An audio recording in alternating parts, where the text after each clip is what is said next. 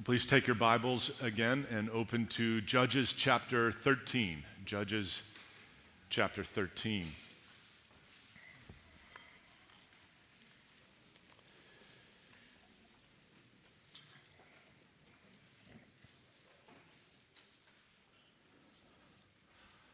A family room floor,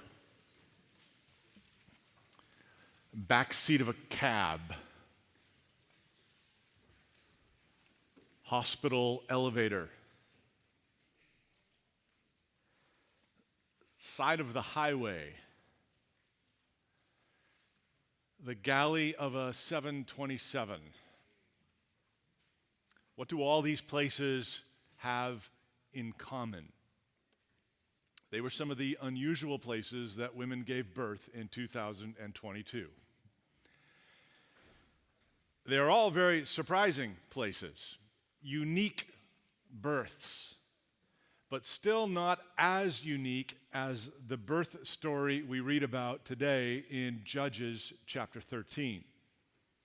The nativity story of the last judge, the last Savior God will provide to the nation in this era. The judge Samson.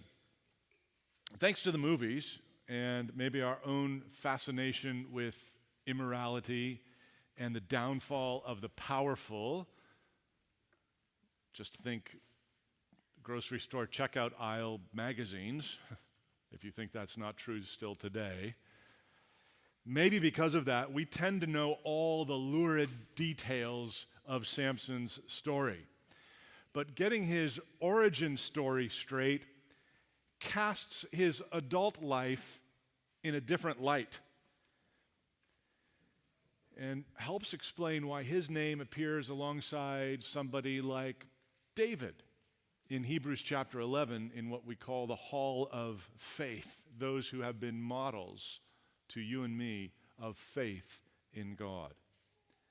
And so, to understand Samson, you need to understand his birth, his origin we, we come into Samson's life. We, we had Jephthah and his unfortunate vow.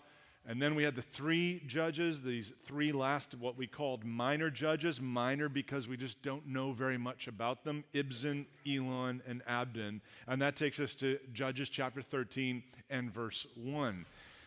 And the people of Israel did what was evil in the sight of the Lord. So the Lord gave them into the hand of the Philistines for 40 years. And by this point, we've been reading from Judges 1. We know that that phrase, did what was evil, it means what?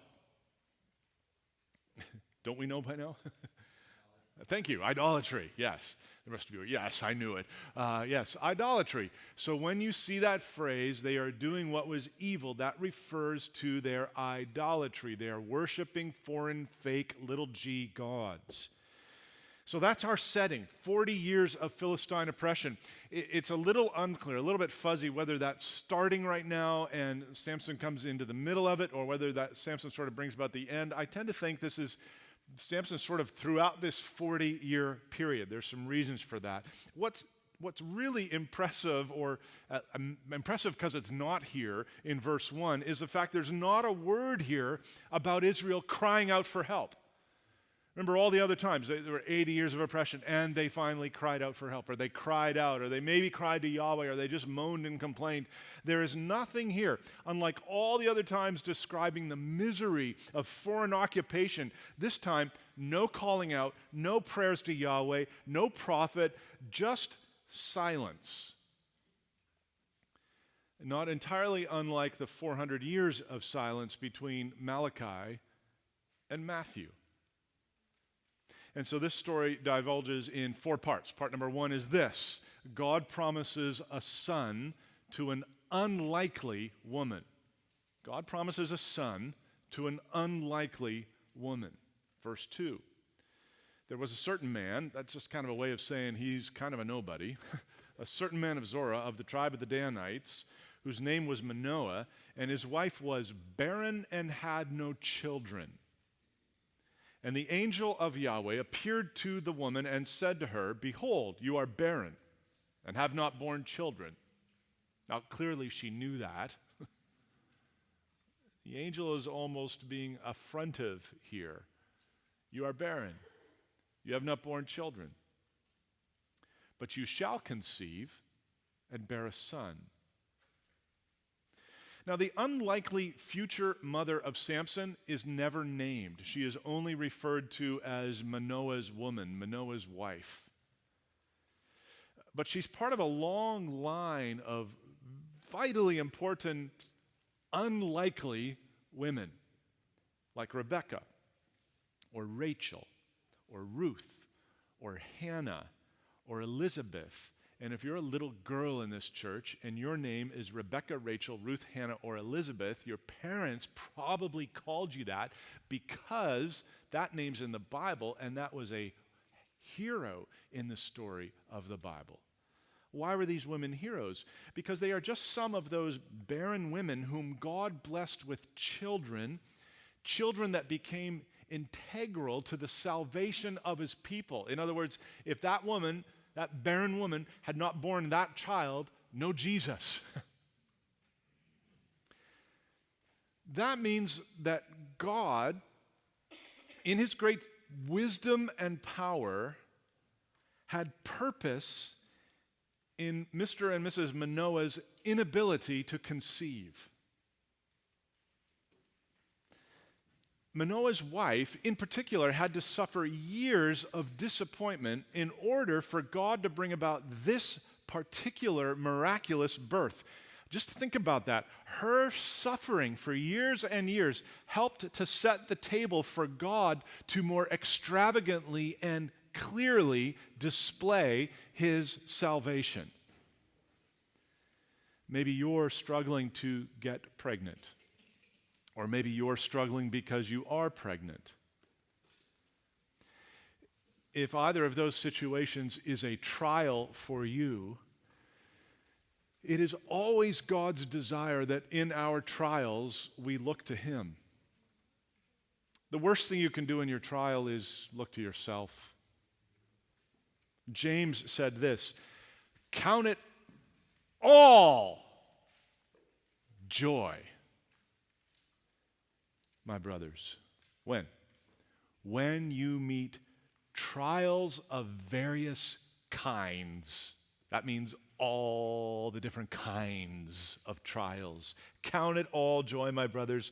Reckon it as joy, my brothers. Determine it to be joy when you meet trials of various kinds, for you know the testing of your faith.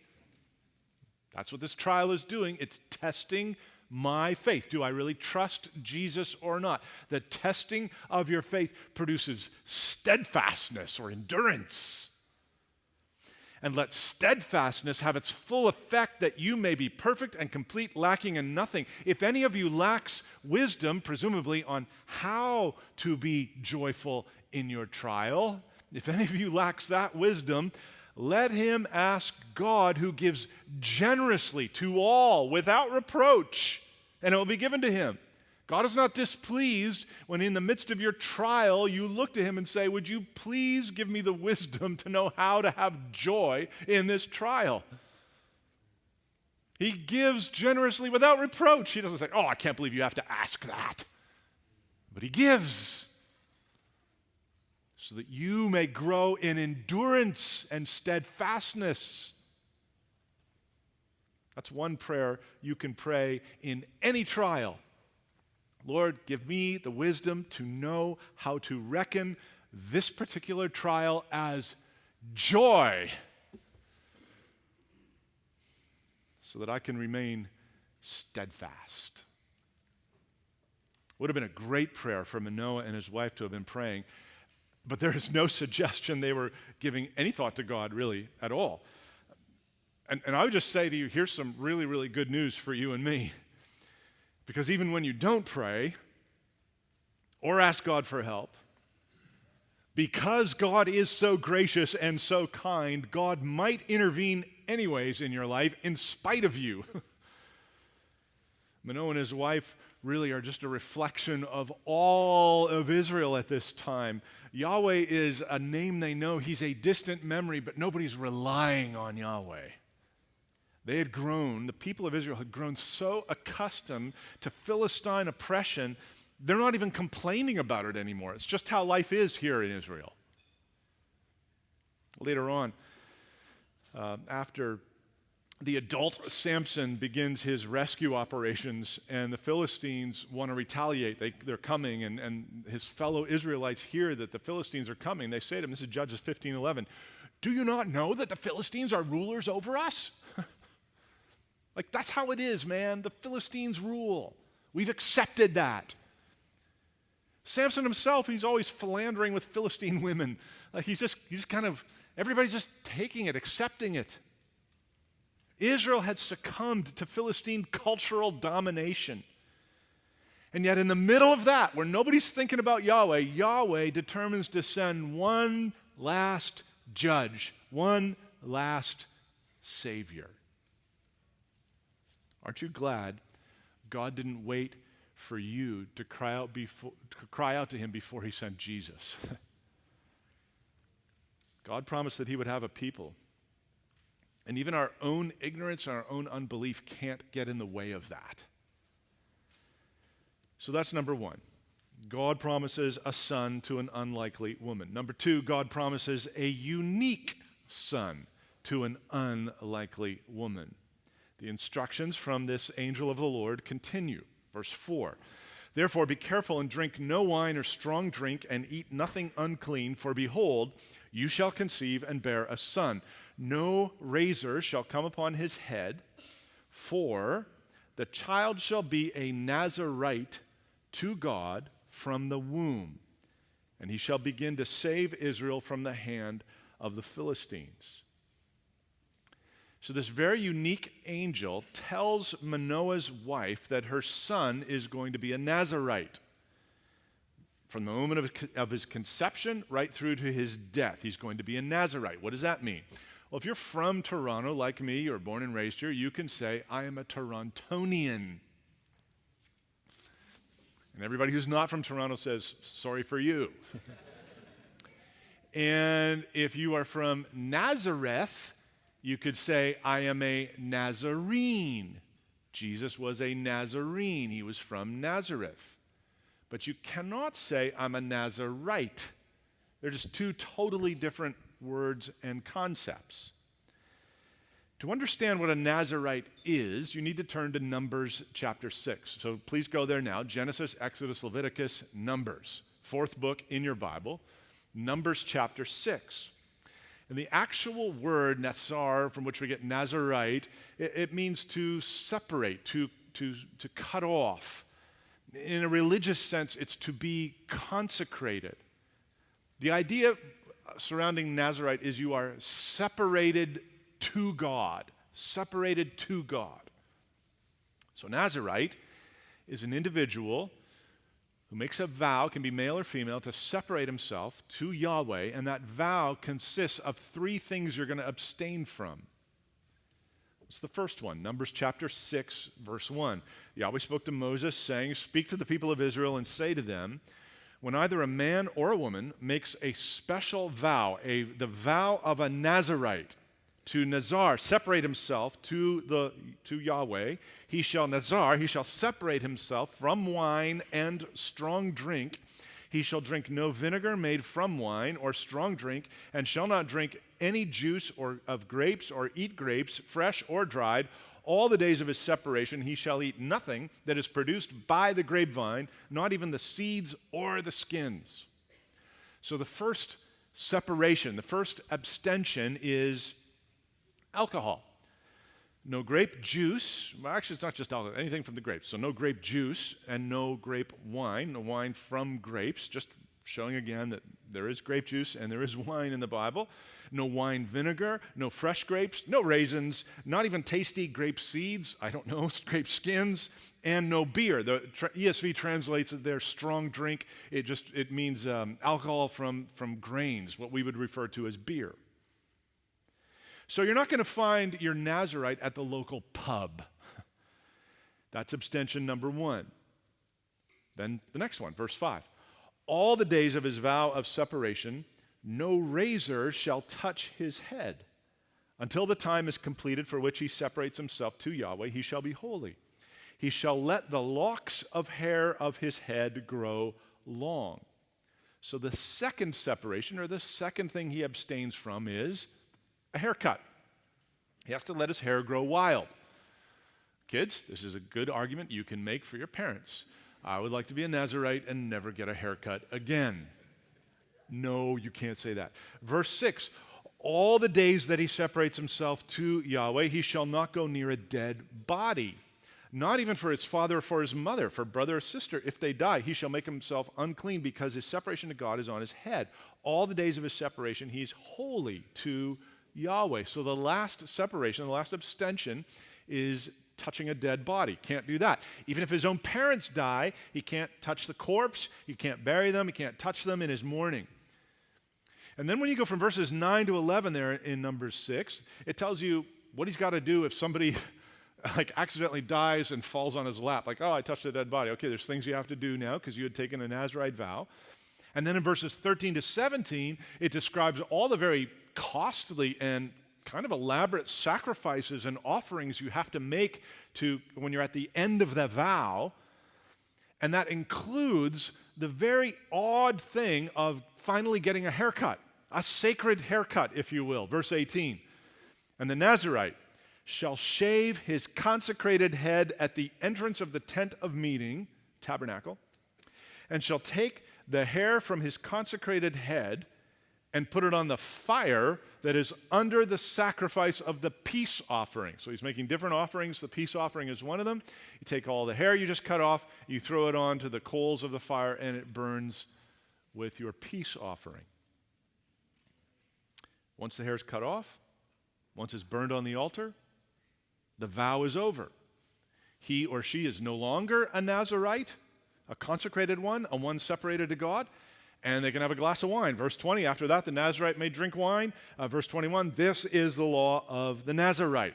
So a Nazirite, not a Nazarene, a Nazirite is a person who has fully dedicated themselves to God for a season of time. And the most visible and outward symbol of that time coming to an end was a haircut.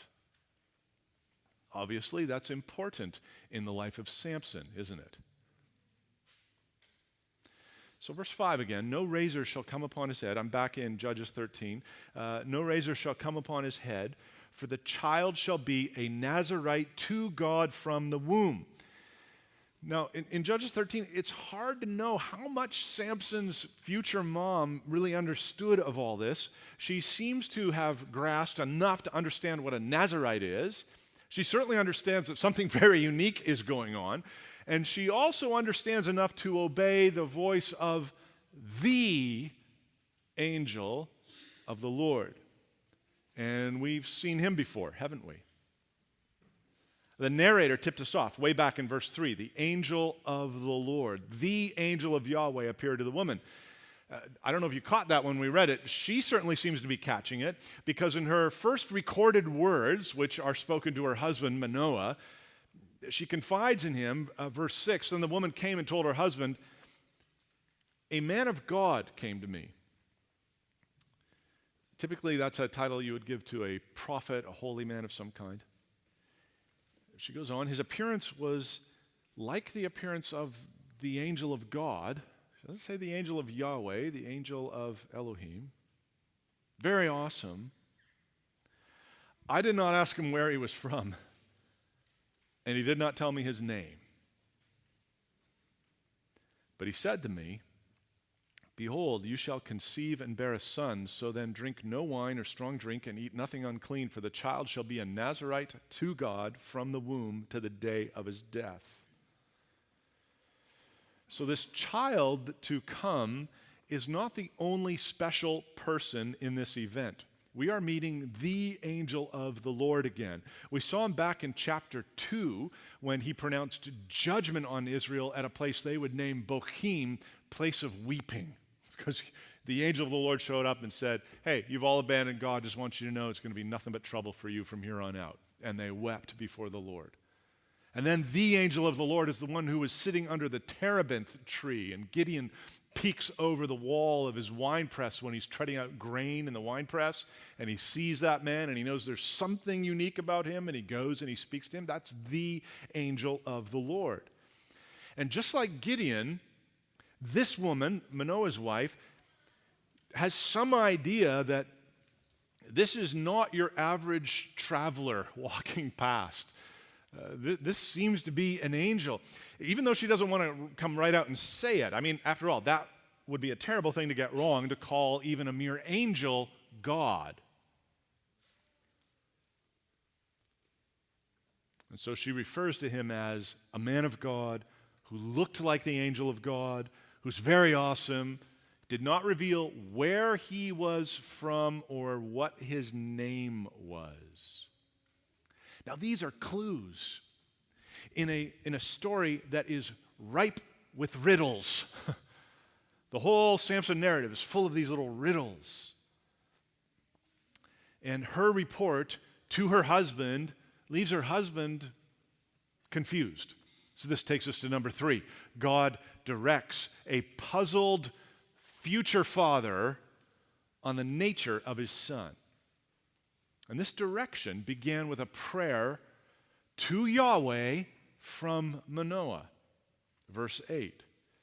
Then Manoah prayed to Yahweh and said, He's praying to Yahweh, but he says, O Adonai, O Lord, please let the man of God, of Elohim, these are all different titles for, for Yahweh. Yahweh is sort of the proper name. These are titles uh, Adonai, Elohim um, whom you sent, let that man come again to us and teach us what we're to do with the child who will be born. And God listened to the voice of Manoah. And the angel of God, not an angel, the angel of God, came again to the woman as she sat in the field. But Manoah, her husband, was not with her. So the woman ran quickly and told her husband, Behold, the man who came to me the other day, that guy, has appeared to me. Now, we don't know exactly why it is this way that the angel appears only to the woman. But it could be that this was something of a subtle rebuke to Manoah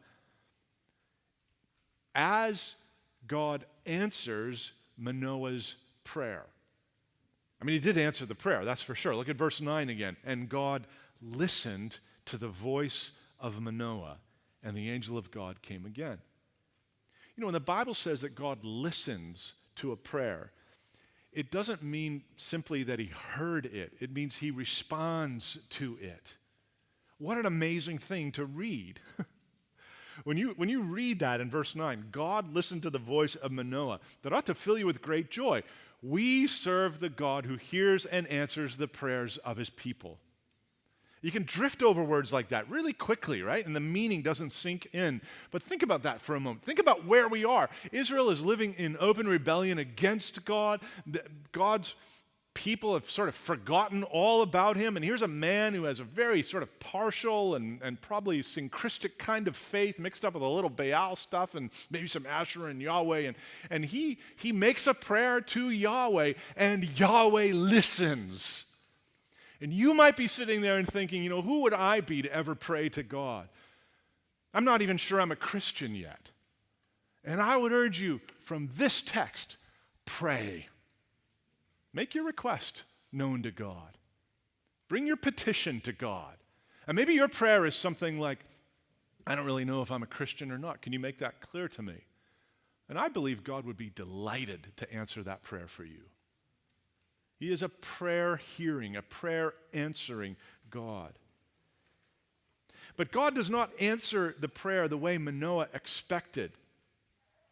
Manoah had prayed that Yahweh would send the man of God to us, me and my missus.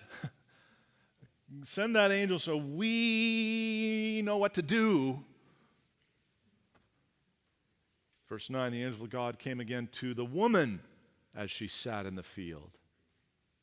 And I do wonder if that's in part a rebuke to Manoah for not just listening to his wife and doing what had been said the first time, or perhaps to just highlight the independence of the angel. While God answers our prayers, he is not controlled by them. He's not some pagan genie God if you get your words just right in prayer, He's going to do what you say. That ain't how it works. Nevertheless, verse 11 Manoah arose and went after his wife and came to the man and said to him, Are you the man who spoke to this woman? and he said, I am.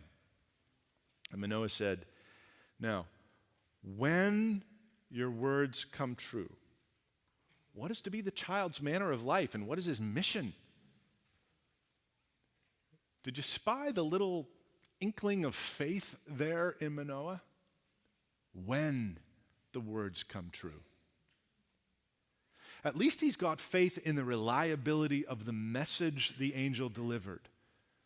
Unlike, say, Zechariah, the father of John the Baptist, who would doubt the angel Gabriel's prophetic word and have to be mute until that son was born. Manoah, on the other hand, believes that what the angel of the Lord says is going to come true. But he's got questions. Presumably, his wife had told him everything the angel of the Lord had said on the first visit, and that included, verse 5, the angel saying, He shall begin to save Israel from the hand of the Philistines. Who will? The son that's going to be born to you and your husband, that one will begin to save Israel from the hand of the Philistines. And if your dad, Manoah, you get that news, that's big news and especially because the first verse told us we're, we're under complete Philistine oppression right now, and it's going to last for some years and years. So, what's a dad to do? You just got told that your baby is going to be the next judge, the next deliverer, the next savior. Is there some savior school you take these people to? I don't know. Uh, is he going to need to join the army? I don't know. What's a good dad supposed to do? You're telling me that I'm getting a judge, and what do we do with it? Verse 13 The angel of Yahweh said to Manoah, Of all that I said to the woman, let her be careful. She may not eat of anything that comes from the vine, neither let her drink wine or strong drink, or eat any unclean thing. All that I commanded her, let her observe. So the directions are very clear. If Samson is going to be a Nazirite from the womb, that means Mrs. Manoah starts being a Nazirite today.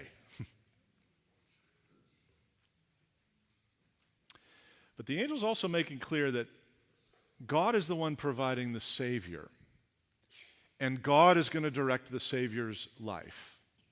All Manoah and his wife need to worry about is obeying what they have been called to do. Real Saviors are provided, not produced. Real Saviors are gifted, not guaranteed, not graduated. And if God chooses to work through people to provide real saviors, those people are just conduits of His grace, not the cause of His grace. And like always, ours is to pay very, very close attention to what God actually commands, what God has revealed. What God has revealed in the book, this is what we do. These are the revealed things. The secret things belong to the Lord. Again, Deuteronomy 29 29 the angel of the Lord looks to Manoah and he says, I, I've already told you what you need to do. Now do that. Do that. And friend, if you're if you're wrestling with what to do in your life, there's lots here that tells you what to do and how to do it. Concern yourself with this. You say, I, I, I can't possibly speak the truth in this situation. Yes, you can. I can't possibly not lust after that particular man or woman. Yes, you can. You can walk in the path of life. You can do what God has revealed. And that's what Manoah is told to do. The angel says, I told the woman what to do. You worry about that. I'll worry about the Savior. That takes us to number four. God accepts the worship of the Savior's parents. So Manoah gets his answer, right? Uh, your job, Manoah, is not, not to take him to Savior school, not to like make him, you know, Green Beret warrior. your job is make sure your wife starts this Nazirite vow thing today. That's your job. And Manoah does what any decent human being would do at this point. He looks to the angel of the Lord and he says, Hey, can you stay for dinner? Basically, uh, verse 15 Manoah said to the angel of the Lord, I think the writer is trying to make a point. Please let us detain you and prepare a young goat for you. Prepare a young goat is just a way of saying, Can you stay for dinner? So that's hospitality. And hospitality is good, but it's a little bit out of line with the nature of his guest. This is no ordinary angel if that's the right way to put it, ordinary angel. But this is the angel of the Lord, the pre incarnate Jesus Christ. This is God. Verse 16. And the angel of the Lord, pre incarnate Jesus, said to Manoah, If you detain me, I will not eat of your food. In other words, I'm not coming for dinner. But if you prepare a burnt offering, remember the burnt offering? You take the whole animal, you cut it up, you burn all of it, all of it gets put onto the altar, it's all consumed. It is a picture of you giving yourself wholly to God, having God wholly remove all of your sins. It, it's complete devotion to God. So it's specific. The burnt offering, if you prepare a burnt offering, then offer it to Yahweh. This is very interesting. The angel of the Lord saying, I'm not staying for dinner. But I'll wait around in case you want to prepare a burnt offering. But make sure the burnt offering is prepared for Yahweh. And I wonder what's starting to happen in the minds of Manoah and his wife.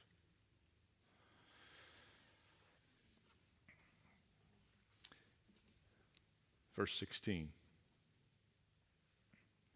The angel of the Lord said to Manoah, If you detain me, I will not eat of your food, but if you prepare a burnt offering, then offer it to Yahweh. For Manoah did not know that he was the angel of Yahweh. Not yet, anyway. And Manoah said to the angel of Yahweh, What is your name? So that when your words come true, we may honor you. And the angel of Yahweh said to him, Why do you ask my name, seeing that it is wonderful? Hmm, wonderful. In Psalm 139, David writes of God's comprehensive power and knowledge. He says things like this You know the words I'm going to speak before they cross my tongue. I couldn't hide in the darkness because the darkness is as light to you. You see everything, you know everything, you are everywhere. And then David says this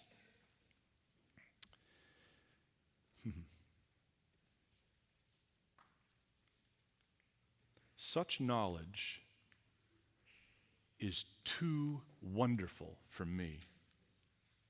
It is high, I cannot attain to it. You know my thoughts, you know where I go, you know what I do. Even before I say a word out loud, you know what it'll be. Such knowledge is too wonderful for me. That's the only other place the word is used this way. Wonderful. The word wonder, wonderful, it means something is incomprehensible. You, you just can't understand it, it's beyond your grasp. The scriptures never refer to a mere man as being wonderful. You may call your boyfriend wonderful, but he ain't that kind of wonderful. well, ah, maybe he is incomprehensible, but he's not that kind of incomprehensible.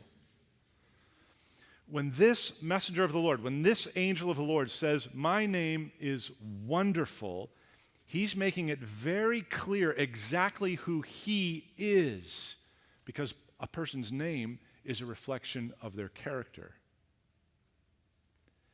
And all anybody can do when in the presence of the wonderful one is exactly what Manoah did. Verse 19. So Manoah took the young goat with the grain offering and offered it on the rock to Yahweh. Look at the words to the one who works what? Wonders. There's that word again wonders. And Manoah and his wife were watching. Why were they watching? What were they watching? I think they're watching the wonderful one. Verse 20, and when the flame went up toward heaven from the altar, the angel of the Lord went up in the flame of the altar. You're just a dude standing there a moment ago, and now he ascends in the flame of the altar up in the smoke and into the sky, and he is gone. Now, Manoah and his wife were watching and they fell on their faces to the ground. Why do they fall on their faces to the ground? The text tells us, verse 22 Manoah said to his wife, We shall surely die, for we have seen God.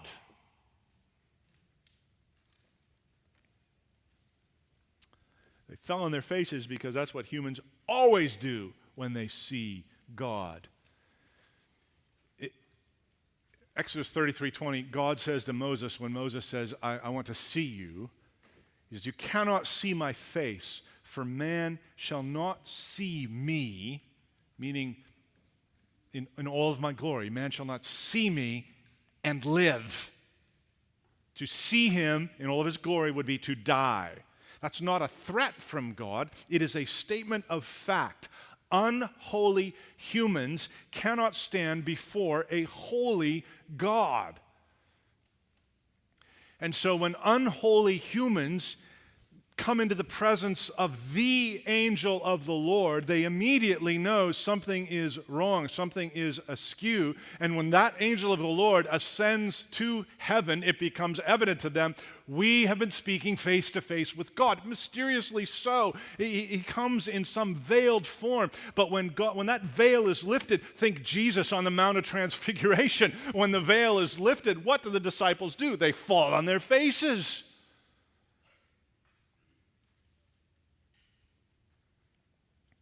This text is very clear.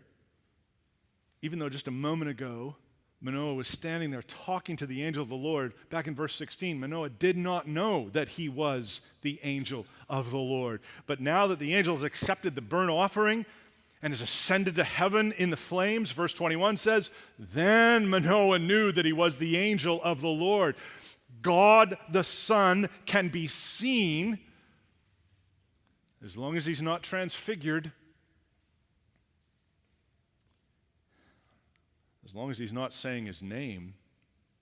Do you remember that moment in Gethsemane with our Lord Jesus? When he turned to the angry mob who had come there to arrest them, and he asked them, Whom do you seek? And they said, Jesus of Nazareth, not Nazirite. Jesus said to them, Ego eimi. I am. Our Bible's translated, I am He. That's right. It's, it's how you would say, I am He. But there seems to be a bit of a double meaning there. Because when he said it, the crowd, including Judas, John tells us, they all fell backwards. As if the name of God from the lips of God was too much. That makes me think that Manoah was not too far off track here. Manoah's response to the theophany, it's called, or Christophany, the appearance of Christ, is it's, it's right on the one hand, it's foolish on the other. It, it, it was wise and good to bow down on his face and worship of the wonderful one who works wonders. That's who we're worshiping here. But it was folly to come to the conclusion that he came to that we're going to die because we've seen and conversed with him. His wife helps him out with that. This woman, who is never named, but is the voice of wisdom and godliness in this event. Ever feel like that, husband? like, I would be so lost without my wife, who is the voice of wisdom and godliness in all these events. I feel like that pretty much every single day.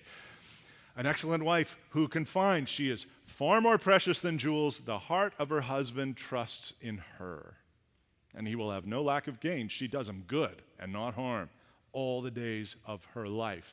And Mrs. Manoah was one of those wives because she understands something that right now he doesn't know uh, or he hasn't figured out. Not a good theologian. Verse 23 his wife said to him, if Yahweh had meant to kill us, he would not have accepted a burnt offering and a grain offering at our hands, or shown us all these things, or now announced to us such things as these. Newsflash, Brainerd, why would Yahweh kill us right after he promised to give us a baby who's going to deliver his people? We're the most secure human beings on planet Earth right now.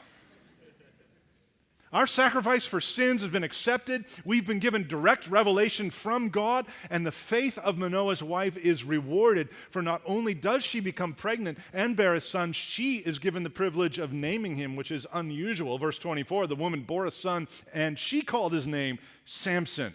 Samson, like the sun in the sky, that sun. Sunny, you might call him. Man like the sun. Which reminds me of David in Psalm 19 when he says, In the in the heavens, God has set a tent for the sun, which comes out like a bridegroom leaving his chamber and like a strong man runs its course with joy. Its rising is from the end of the heavens, its circuit to the end of them, and there is nothing hidden from its heat.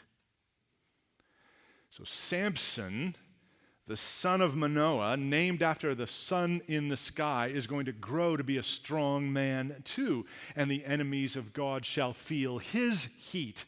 Verse 24 the young man grew, and Yahweh blessed him. Yahweh blessed Sonny, and he used Sonny, but perhaps not in the ways his parents or you and I would have predicted. So pause there and think back with me over those four points again. God promised a son to an unlikely woman. God promised a unique son to an unlikely woman. God directed a puzzled future father on the nature of his Savior son. And God accepted the worship of the Savior's parents. Sound like anything you know? This last judge, deliverer, Savior, Samson, he was an enigma to everybody. Not only in his unique birth, but he is a man whose great rescues, empowered by God, occurred in ways none of us would have predicted. And today we celebrate the Lord's Supper by remembering our Savior, Jesus Christ, the one whose great salvation, empowered by his Father, also occurred in ways none of us would have predicted. His life and his great salvation were also enigmatic, weren't they? And one cannot help to see how the nativity story of Samson points forward to the nativity story of Jesus Christ. And that leads us to wonder. Jesus, too, was born of unusual circumstances. Samson's mother was barren, Christ's mother was a virgin. He, too, was predicted by an angel. Mrs. Manoah was visited by the angel of the Lord, Mary was visited by the angel Gabriel.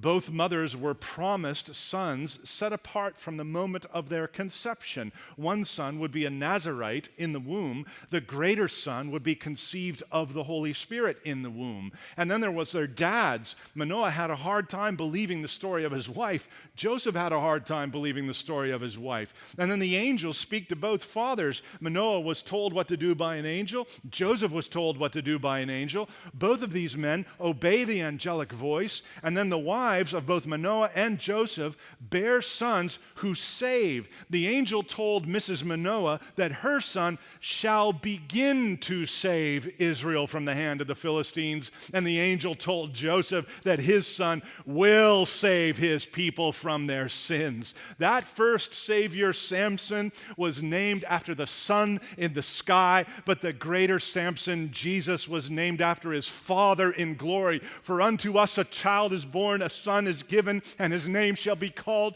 Wonderful Savior, Wonderful Counselor, Mighty God, Everlasting Father, Prince of Peace. Christ the angel of the Lord, the wonderful one, announced the coming birth of Samson to Manoah and his wife. A lesser angel would announce the coming birth of the wonderful one to Mary and to Joseph. And this is just one way where Samson and Jesus are different. There were many others. These two deliverers. Samson, the last deliverer, would never touch a drop of wine. Jesus, the final Savior, drank wine with his disciples and promised to drink it with us again on the last day. Both men were consecrated to God, both men were set apart to their ministry. But while Samson could not touch the dead, Jesus grabbed the hand of a little dead girl and raised her to life. Samson kept his strength by guarding his hair, Jesus kept his strength by guarding his heart and his life. One man was supposed to complete his Nazirite vow with many sacrifices, but the greater man was the sacrifice that fulfilled God's vow to save us. One man lived a life full of sins and saved his people part of the way. The other man came, he became sin for us and saved his people all the way. One man was a Nazirite, one man was a Nazarene. So the first Samson reminds us of what we need God's intervention, God's rescue. And the greater Samson, our Lord Jesus Christ, intervenes, rescues. And with this bread and wine, he tells us again and again what he has done the intervention that he made, the rescue he performed. Bread that says, This is my body given for you. Wine which says, This is the cup of the new covenant in my blood. And a Christian is a person who has put all their hope for eternity on that finished work of Jesus Christ on the cross. You, you don't believe that you have anything to offer God except your sins. And you grab hold of the righteousness of Christ as your only way to heaven. Is that you? Have you come all the way to the greater Samson, the greater deliverer, the greater Savior, the Lord Jesus Christ? If not, now is the time to repent, turn away from your self reliance and your folly, and fully rely on Jesus as your Savior. Is he yours? Is he yours all the way? Have you come to Christ? Are you clinging to Christ? Do you know Christ? Have you rejected your sins? If you're a Christian, your first step of obedience is to be baptized. It is to publicly, to go public with your faith in Christ. And once you do this and are joined to a church, you joyfully participate in the Lord's Supper, which is the family meal of the church. And at our family meal, we invite all Christians to join us, not just members of Grace Fellowship Church, but typically when we say Christians, that means you are a baptized member in good standing of another gospel preaching church. And if that describes you, we want you to come and join with us. And if you're unsure if that describes you or not, you come and talk to me or one of the other elders after this service. But if you know you're not a Christian, then you must never eat and drink of this special meal. Do you know why? Because in this meal, you are boldly telling the world, I am not my own but belong, body and soul, in life and in death, to my faithful Savior Jesus Christ. He has fully paid for all my sins with his precious blood and has set me free from the tyranny of the devil. To be saying that with your actions, eating and drinking, when it is not true in your heart, is really the height of hypocrisy. And it strikes me that in his earthly ministry, our Lord Jesus seemed to only grow upset, not with the woman caught in adultery, not with children who were barging in on his talks, but with hypocrites Which makes me think that in the eyes of God, the sin of hypocrisy is particularly evil. So if you're not a Christian, the greatest thing to do is just, we're going to pass bread trays, and then we'll pass trays that have the wine in it. We'll just pass it down the aisle, and, and you just pass it to the person next to you. And I would say to you that we affirm your honesty. I would love to speak to you about how you can participate in this meal as a person who's been born again to a living hope, as John read for us earlier in this service, because you've repented from your sins and put your trust in Jesus.